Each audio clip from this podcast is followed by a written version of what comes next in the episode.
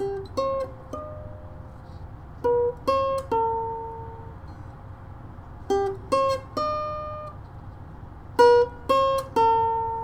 do now recall that the March 2016 meeting at the Trump Hotel that Mr. Papadopoulos attended, but I have no clear recollection of the details of what he said at that meeting. Referring, of course, to George Papadopoulos. He's the former Trump aide who has since pleaded guilty to lying to the FBI about contacts with Russian officials during last year's presidential election. And that has raised some questions considering Sessions has been long and loud in his denials about any involvement in or knowledge of Russian connections to the Trump campaign. Some of the questions people may now be asking who might Sessions suddenly remember next? And will any of this move the dial on the Russian investigation? Paul Hunter has been sorting through the mountain of today's often scattershot testimony. Of this, Jeff Sessions is 100% certain. His memory's not so good. I don't recall. I don't recall it. I don't recall it. I don't recall at this moment. I cannot imagine your memory would fail you so much. But moving on. And Frankly, so it went for the U.S. Attorney General, under fire on Capitol Hill on whether he lied to Congress over contact last year between the Donald Trump campaign and Russia. On lying, my by the way, But I will not accept and reject accusations that I have ever lied. That is a lie. But the fogginess is in the details. Twice this year, Sessions testified he knew of no contact between the campaign and Russia. That I conducted no improper cam uh, discussions with Russians at any time. But now his memories changed. It changed, he said, when former Trump campaign advisor George Papadopoulos told the FBI of a campaign meeting last year led by Sessions when Papadopoulos said he was off to Russia and might try to connect Trump with Vladimir Putin. Said Sessions today, not only does he now remember that meeting, but he remembers key Best of my details from it. I believe that I wanted to make clear to him that he was not authorized to represent the campaign with the Russian government or any other foreign government for that matter. Democrats kept US at it. senator rather than you did have communications with the Russians last year, isn't that right? Just yes or no. I had a meeting with the Russian ambassador, yes. That's exactly the opposite answer you gave under oath to U.S. Senate. So again, either you're lying to U.S. Senate or you're lying to U.S. House of Representatives. Well, Sessions said he earlier meant the meeting was inconsequential. As for his memory malfunctions, he blamed, in effect, the campaign itself. It was a form of chaos every day from day one. We traveled uh, sometimes to several places in one day. Sleep was in short supply. All of it for Trump, reigniting questions about his campaign, Russia, collusion, meddling, and cover up. None proven, none forgotten. Paul Hunter, CBC News, Washington. Okay, so Donald Trump's attorney general is no stranger to controversy. Here's a brief look at Jeff Sessions.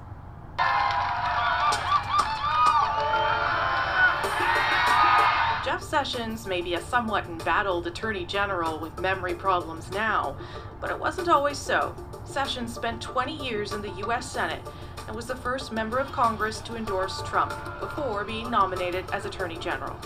Will I'd be honored to be considered? Sessions has taken a hard line on immigration, sometimes even legal immigration. He's a climate skeptic, and allegations of racism have dogged him for years. I am totally committed to maintaining the freedom and equality that this country has to provide to every citizen. It was only back in July that Trump called Sessions weak and beleaguered for recusing himself from the Russia investigation.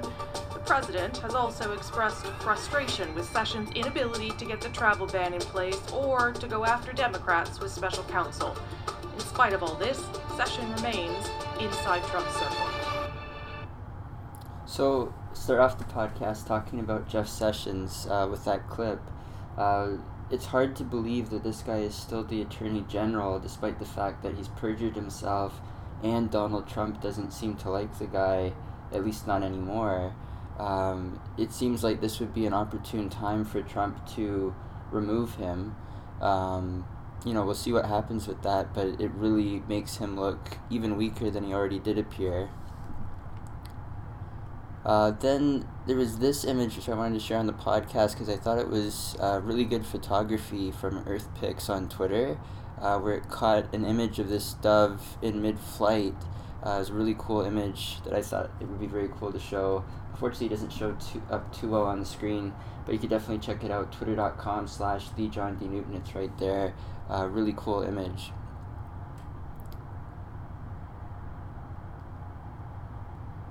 Uh, then, speaking of Donald Trump, there was this clip uh, going way back uh, that I wanted to play for you guys just to ask the question do you still, anybody that is a supporter of his, do you still trust this guy?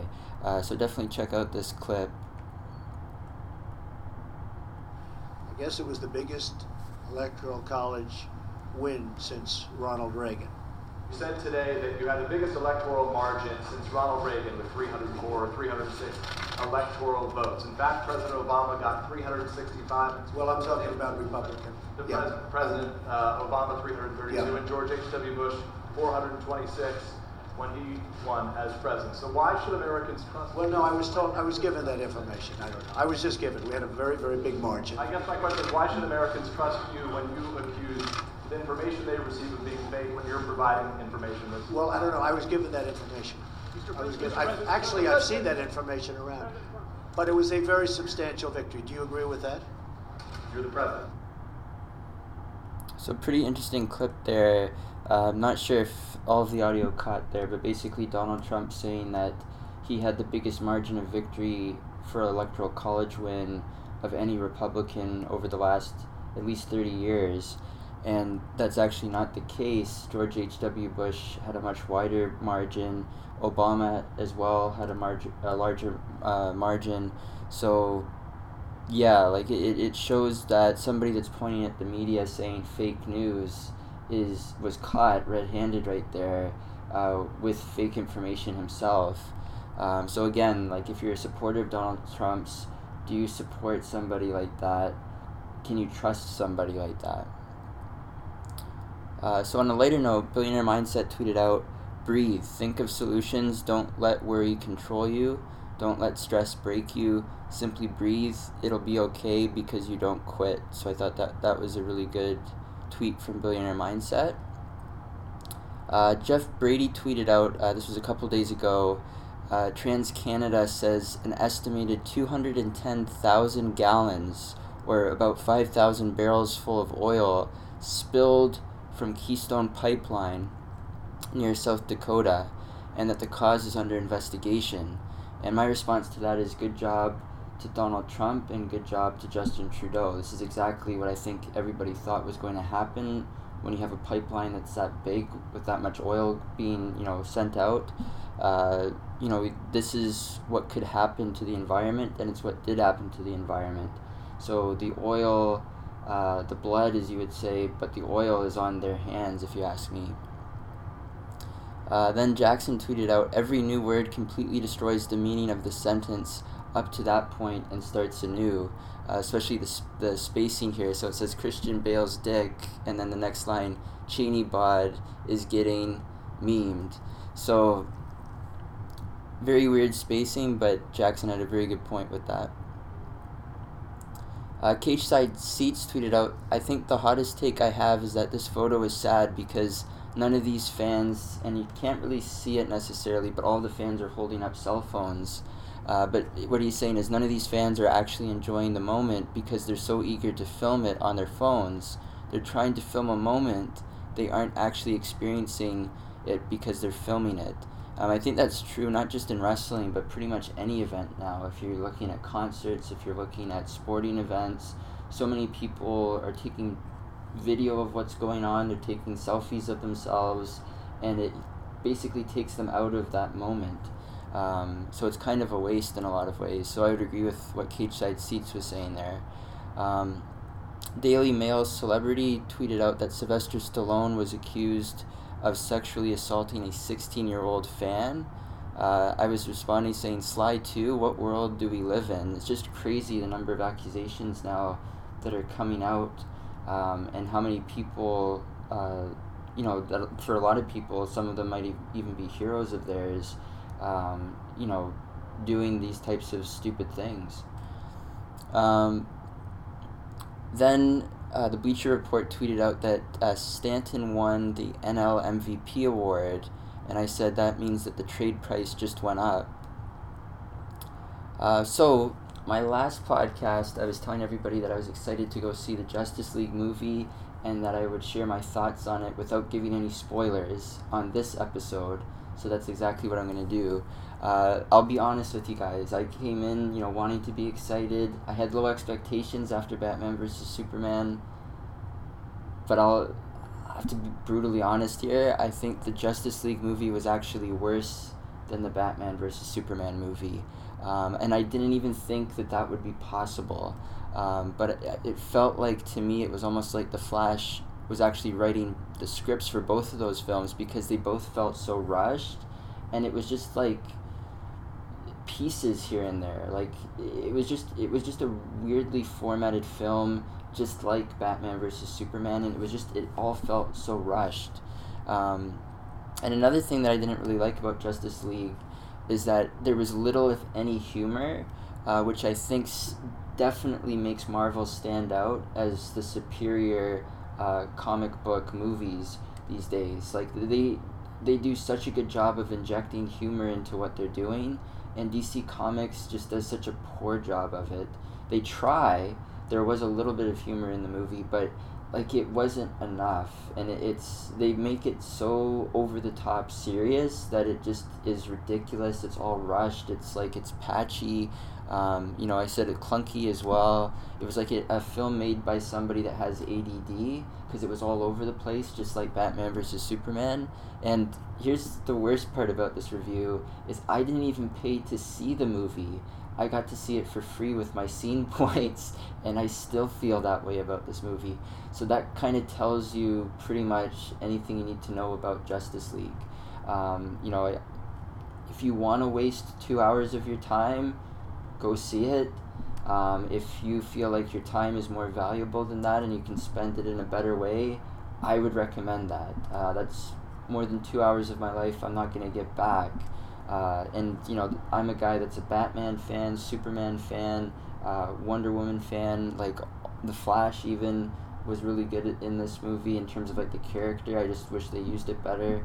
Um, you know, I like all those superheroes, but again, it was like such a disappointing movie uh, with such great possibility with the characters.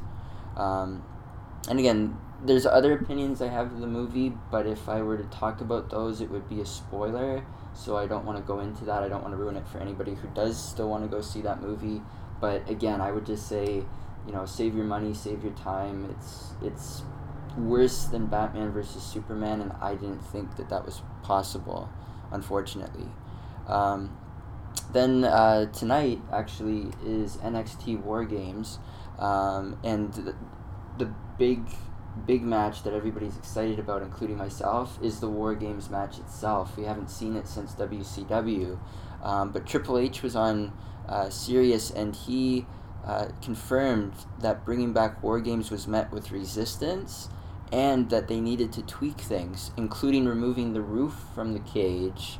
Um, and then Sirius was asking the question, "Are you upset that the match won't be exactly like the original now?" And to me, I was saying no roof. That kind of defeats the purpose with all the rules. And remember, War Games, um, if you're an old school wrestling fan like myself, it's a match with the cage surrounding two rings. So it's a huge cage, and the cage had a roof on it.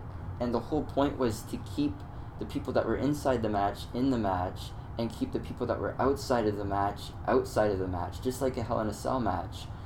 But the rules are that every few minutes or every few you know 30 seconds or so a team member would join into the into the match. They would go into the cage. So without having a roof i don't really know how you achieve that unless the other team members are in shark cages until they get released or something like and maybe that's what wwe is going to do um, but again with without a roof on it all of a sudden maybe other people not involved in the match could get involved and maybe that's exciting but maybe that ruins the match too. Um, you know, I don't want to judge it before it actually happens. I want to see what vision Triple H and WWE have for this match. But my early thoughts are uh, that it, it kind of ruins the idea of the match. But maybe I'm wrong. Uh, you know, we'll see. Again, NXT Takeover War Games is going to be tonight. I'm ex- still excited to see it, even though I know now it's not quite the same match. Uh, but we'll see what happens. Uh, my takeaway wasn't the only one like that. Will Mahoney tweeted, uh, "The entire point of war games is no escape and only surrender. Take away the roof on the cage and add pinfalls, and it's a completely different match." And that's a really good point that Will makes because the other part of the match is exactly what he said, that it's all about surrendering, which means submission. The only way to win the match was to get your opponent to quit, to tap out. Now you can win the match by pinfall so again, it kind of it's running counter to the idea of bringing back a match as opposed to just creating a brand new match out, out of its own. Um, and I kind of added to that. I was saying, you know, Dusty Rhodes, who invented the war games, uh, would be disappointed in no roof and pinfalls. Um, but you know, again, we'll see what happens. Uh, I also tweeted out I'd be interested to see uh, if or when the WWE or NXT ever plans to bring back the triple tier cage. Uh, I always thought that that was a really cool match that WCW did. They actually had that in their movie uh, Ready to Rumble, I think it was called, uh, with David Arquette. Um, but it, it was it was an interesting match because it was you know a cage on top of a cage on top of a cage with ladders and you know that you would have a championship belt at the top of that top cage and you'd have to climb all the way up to get it, and then you'd have to climb all the way down, go through the cages, through your opponents, and out the door to beat the champion if it was a championship match. Uh, so I always thought that that was a really cool, interesting match because there was weapons as well. You know, it was really creative. Um, but it, it, nobody's seen it since WCW. Maybe it's the cost of making those cages like that. Who knows? But I would love to see the WWE or NXT um, you know bring that back. I would love to see WWE or NXT bring back like King of the Ring. I think there's so many like old school ideas or themes and you know WWE now is, is having so many pay-per-view events with Raw and SmackDown and NXT now like I think they need more of those ideas like that. They should fall back on those things. You know some of the best pay-per-views of the year are still the ones that have themes around them. You know you talk about Royal Rumble where you're talking about the 30 man Royal Rumble match, you know, Survivor Series, which is this Sunday, you've got the five on five traditional tag team elimination match. So, you know, those are the things that I think really excite fans when you have those themed pay per views. You know, King of the Ring we haven't seen in a long time, and usually they always water it down. They should make it a big deal again. They should make it a pay per view event. They should bring back the Triple Cage. I like that they're bringing back War Games. You know, they've they've got to go back to that, I think, and and that will really kind of help. Uh, not only build pay per views up, but it'll hopefully also help build up the talent as well. Uh, Donald Trump tweeted out the Al Frankenstein and he misspelled Frankenstein. Uh, picture is really bad. Speaks a thousand words. Where do his hands go in pictures two, three, four, five, and six while she sleeps? And my response is number one, as I said, he can't spell Frankenstein, which is hilarious. Number two, Donald Trump is accused of worse because there's more women that are accusing him. Number three, I don't understand how you can be more offended than the person that actually did the accusation, Leeann Tweeden. She's forgiven him. She said that he should stay in the Senate, and yet Donald Trump is somehow more offended than the victim. I don't think anybody should be more offended than the victim in anything. Um, you know, also interesting to note, Donald Trump, being the hypocrite that he has been all this time, has yet to even discuss Roy Moore. Um, and even his own daughter, Ivanka, has condemned Roy Moore. So maybe she should also condemn her father too, if for nothing else, just for being a hypocrite. Uh, also, really interesting bit of news from the Washington Post. Uh, the Senate tax bill would cut the taxes of the wealthy and increase taxes on families in the middle class, including tax hikes for households earning $10,000 to $30,000 a year, which would start in the year 2021 and grow sharply from there. So, again, Uh, the Republicans campaign one way, and then what they actually write as bills and what they actually pass just benefit the rich and the corporations. And you know, maybe there's a few people out there that are delusional and think that they're part of those groups, but I would probably assure you if you're watching the show right now, you're probably not one of those people. Um, so why vote against your own interests? You know, how long do you have to watch your country burn before you realize, hey, maybe the Republican Party doesn't have the answers. Maybe the Democrats aren't as bad as I thought they were. Maybe I should give them a shot. At least at Congress, because Republicans have majority in Congress right now, and what if they passed? They might not even pass this tax bill. Uh, then there was this clip I wanted to play for you guys. Really, really interesting story here from CBC The National, uh, talking about climate change and the roles that cows play. Now, obviously, methane gas from cows farting and shitting, people are well aware of the fact that that has an impact on climate change. Th- what's interesting about this story is that they may have found a solution for it. So I wanted to play that for you guys here on the podcast.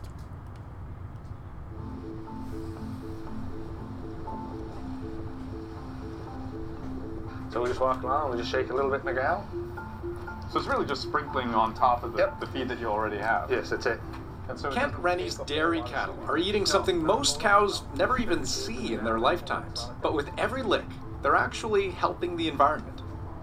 It's a bit of a It's a weird different, idea. it's a different right? idea for sure. And uh, you know, we said, well, we'll give it a try, no harm, and uh, we seen a difference and liked the idea.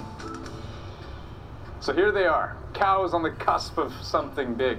Uh, They don't really look any different from your average run of the mill dairy cow, but it's what's going on on the inside that's capturing the world's attention. You see, a lot of methane comes out of a cow's mouth, some also comes out of the other end. But these cows have managed to reduce their methane emissions by 20%. feeding them seaweed. Seaweed. Yeah. Do the cows like it? Yeah, they love it because it's salty. Uh, it's probably the main reason they like to eat it. Here's what we got. Here's our. There's our Irish moss. There's our fufu. There's our uh, rockweed. This is Joe Dorgan over in Tignish, PEI. He used to milk cows for a living. What did you call this? Fufu? Fufu. There's a real name for it is Furcellaria, and then there's a Latin name, but that's all bullshit to me. I don't know what all that is. I, we call it fufu. The way the story goes, many years ago, Joe was looking for new organic ways to feed his cows. He admits cutting methane emissions wasn't exactly top of mind. How did you even get the idea that if you fed seaweed to cows, maybe it would do, do them some good? Well, I, I, I knew, uh, I always knew that it was good. The old people, they used it for their fertilizer and for their animal uh, minerals and stuff for their animals years and years ago. So when I changed my uh, my dairy herd organic, I wanted the source of uh, mineral. So I said, let's use what we got. So, Joe, walk me through the process how you turn the raw, dry stuff into what the cows. This is their raw product. Yeah. put in here, goes up the conveyor belt in the hopper here, goes into our drum system. That takes out the, the rocks, the sand, as it's going through this here. That comes down into those tubs. It goes through our processor here then, or hammer mill, whichever you want to call it, and that does all the chopping. Oh, so it's breaking up the That's clumps of breaking it seaweed into something. Yep. that- okay, so that's what I was That's, seeing uh, over here, that's which the is. product right here. Oh, I see. Just kind of this. That's what that's the like finished a, product. like a little powder almost, right? Yeah, yeah.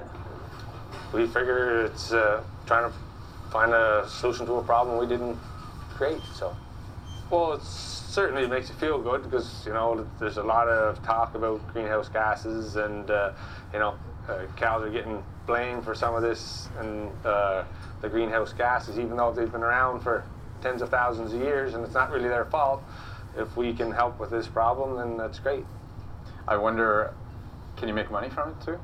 Well, we're hoping down the road we'll get be able to sell some carbon credits from it, but you know it's not why we're doing it. It's we started out doing it to improve cow health, and anything else comes along as a bonus. Is is that something though that that could be quite lucrative? Oh, it could be for sure because uh, methane is, uh, you know, quite more potent than uh, carbon from the car. So, uh, yeah, that's got possibilities to be an income.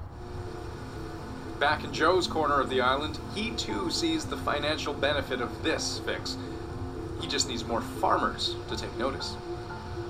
It is a business there now. Not, it's not a great big multi-million dollar business, but it's a real business. And you're helping the cow, plus you're helping people, and you're helping the environment at the same time. So you're doing a good thing. So Joe talks about helping the cow, and this was what he was really interested in all along. His cows seemed to give more milk, have stronger reproductive cycles. Even their offspring were healthier. A lot of that's been backed up by science, believe it or not, because methane is effectively wasted energy. So less methane is a good thing. But from here, the story actually gets really exciting because Joe's discovery is tiny compared to what might be coming next. The same researcher who tested Joe's cows, proving they were emitting less methane, ended up going on a worldwide search for a better seaweed that might reduce methane emissions even more. And he found one. All the way in Australia. Asparagopsis taxiformis is the name of that seaweed. Only grows in warmer waters, but listen to him describe what happened when he tested the stuff in the lab and got a methane flatline. So I redid the experiment and I got the same result again. I was even doubtful the second time because I was seeing no methane at all. It was um, a, a, complete inhibition, or at least below detection, which is slow, so low you might as well say that it's gone because I can measure 99.999% of a reduction. So eliminating methane altogether, that would be something. Uh, Rob Kinley has since been testing the seaweed in live animals and is planning to release the data in the new year. But uh, look, he's already telling us that the findings are better than even he could have expected. So we'll wait for those. He thinks it'll turn the industry on its head. So yeah, very interesting video there uh, from the National. Uh, unbelievable to think that something as simple as seaweed, feeding that to cows, can reduce methane gas. Uh, unbelievable. And, and clearly, what's really interesting about it is that it appears that it's actually true based on all the, the testing that they're doing. So, uh, that could be a huge breakthrough uh, going on right there. Um, and something that, you know, who the hell would think like feeding seaweed to a cow could have that big of an impact? And what was really cool about it, I thought, is even from like a farmer's perspective, it resulted in the cow having more milk, uh, healthier cows, better reproductive cycles. Um, so like you can't, it doesn't seem like there's any loss at all by doing that. So really cool uh, story there from the national. Uh, sticking with Canada for a second, because it's not that often that we get to talk about Canadian politics on this podcast, but when we do, I love to talk about it. Uh, Canada recently has made a report card for itself, and when I say Canada, I mean the Liberal Party. Uh, and for its balanced budget promise by the year 2019 or 2020, it says that it's underway but with difficulties instead of just saying broken promise. Uh, literally, when I heard that, I was dying laughing because it's so stupid to me. Um, you know, it's clearly this report card that they're making for themselves, it's clearly spin instead of what it's supposed to be accountability. Uh, and I go a little bit further by saying, you know, if the government was really serious about a report card for something like this, they'd have the Auditor General do it instead of using this type of 1984 Orwellian type of language. Uh, then there's a clip from uh, The Late Show from Stephen Colbert uh, I don't believe I would be able to play it because it would probably get us yanked off of YouTube. Uh, but if you're interested, definitely check it out. Uh, Twitter.com slash the John D. Newton. It's right there on the timeline. Uh, then there was this, which I thought was hilarious, and there's a bit of a background to this. So, number one, uh, Blake Shelton was recently named as uh, People's Sexiest Man Alive, and it started a conversation on Twitter uh, with previous winners, uh, Hugh Jackman and Ryan Reynolds, and they were joking with each other, saying, you know, Blake Shelton, you know, he's not really the sexiest man alive.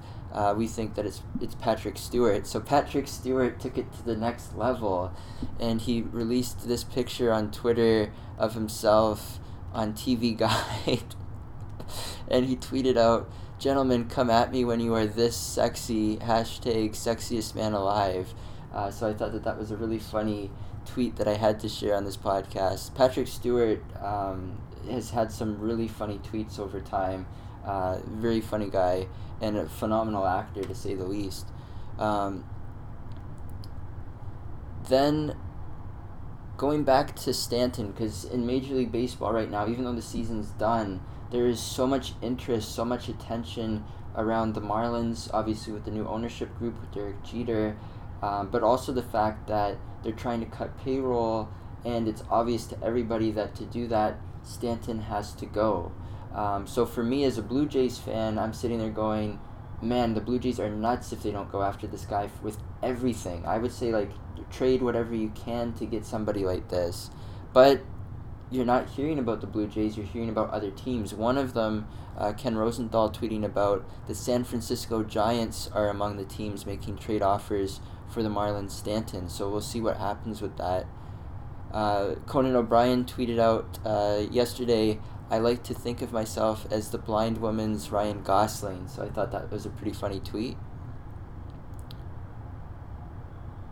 UberFacts tweeted out research shows people in quarter life crisis and midlife crisis are more curious about themselves and the world than those not in crisis. So I thought that that was an interesting tweet as well. Uh, Billionaire Mindset tweeted out, Be nice to people. We're all battling something. I think that that's something that a lot of people forget from time to time, but it is definitely true. And UberFacts tweeted out something which was interesting that I think people also forget about. Uh, a team at the NFL draft makes the personalized jerseys for each pick that gets made with the names and everything in just two minutes.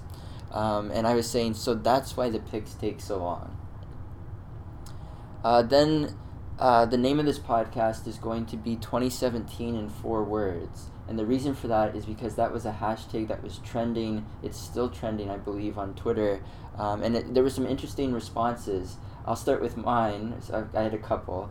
Uh, the first one I had 2017 in f- just four words. Those four words that I had were Trump fucked us all.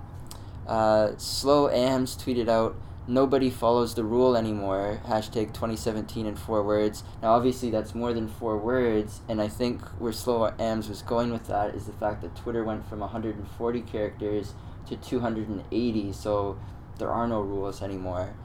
Uh, 2017 in four words, Chris O'Brien tweeted out, Hold My Beer 2016. Uh, Skippy McGizzard tweeted out, Men behaving really badly. That was a really good one uh, hashtag t- 2017 in four words. Uh, then there was this one from CK. Uh, she tweeted out, Women not taking shit, hashtag 2017 in four words.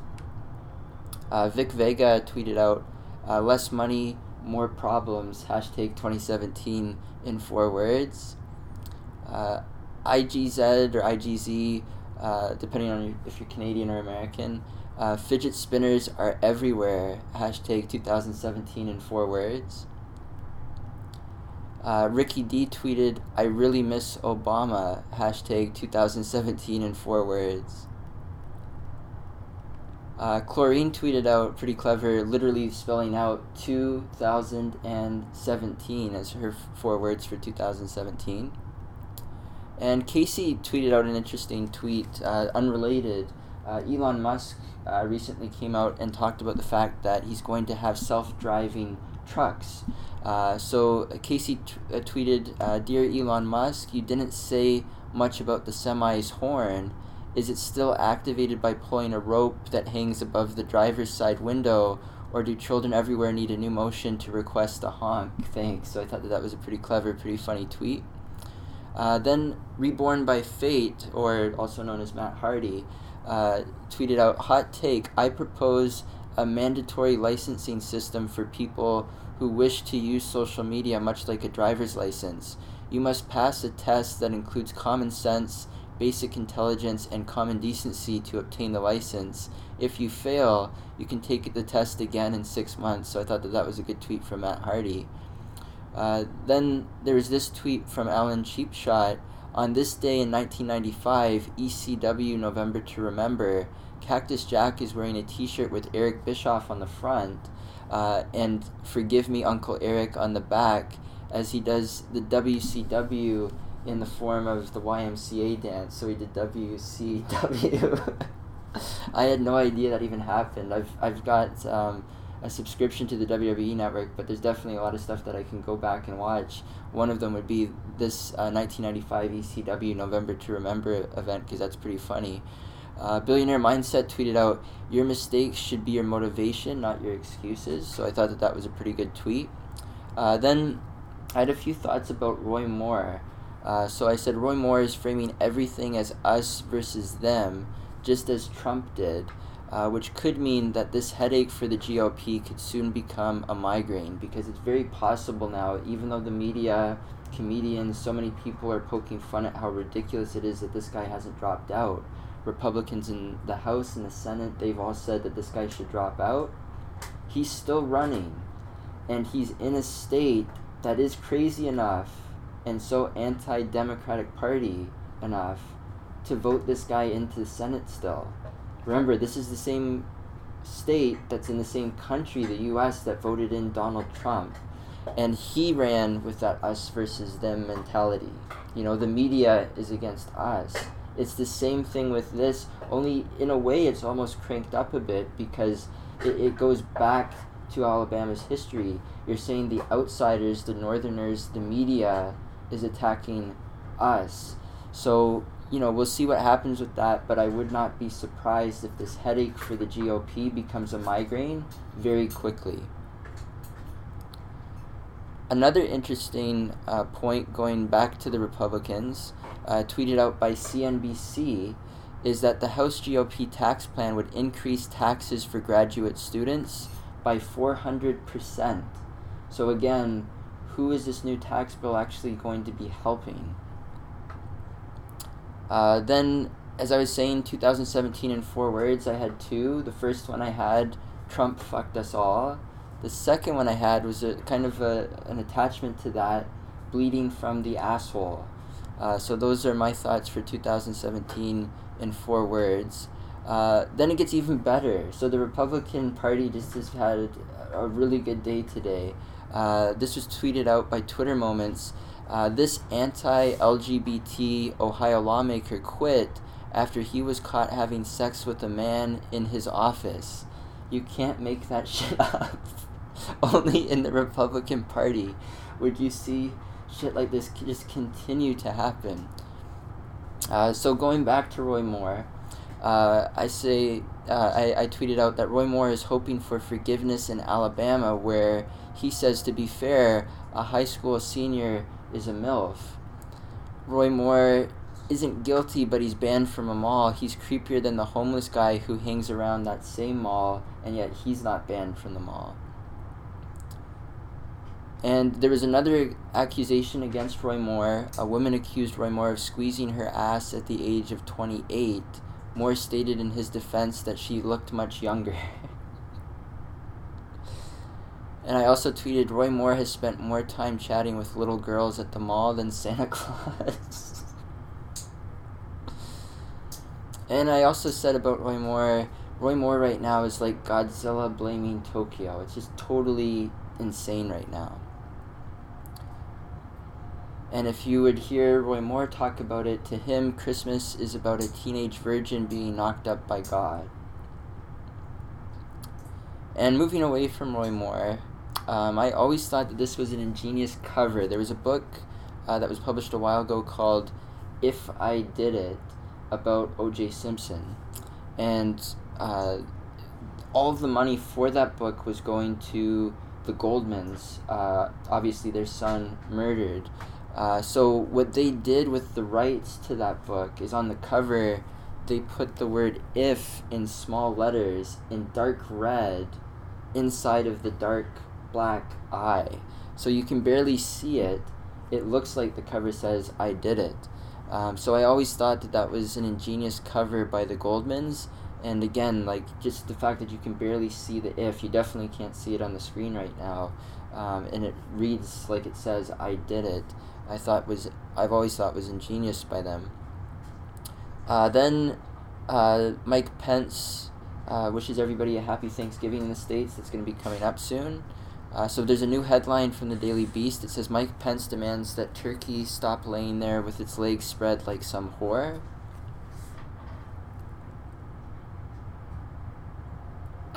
there's other news. This news from Politico. Jeff Sessions mistaken mistaken for an elf on a shelf chased through the mall. I can barely read these, they're so funny. This one was my favorite uh, from Mediaite. Viagra pulls Hannity ads. Outraged Fox fans cut off their dicks. and what's funny about that is I said that they would do that too. Hashtag dummies. Uh, then the Washington Post tweeted out multiple women accused Ted Cruz of sending dick pic after he emails pictures of his face. And unfortunately, the accusations keep coming. A third gerbil now has come forward to accuse Richard Gere. Very unfortunate. Uh, so yeah, we'll end with that. Uh, fake news. Uh, I want to thank everybody for watching, for listening to the podcast, and we will see you guys on the next episode.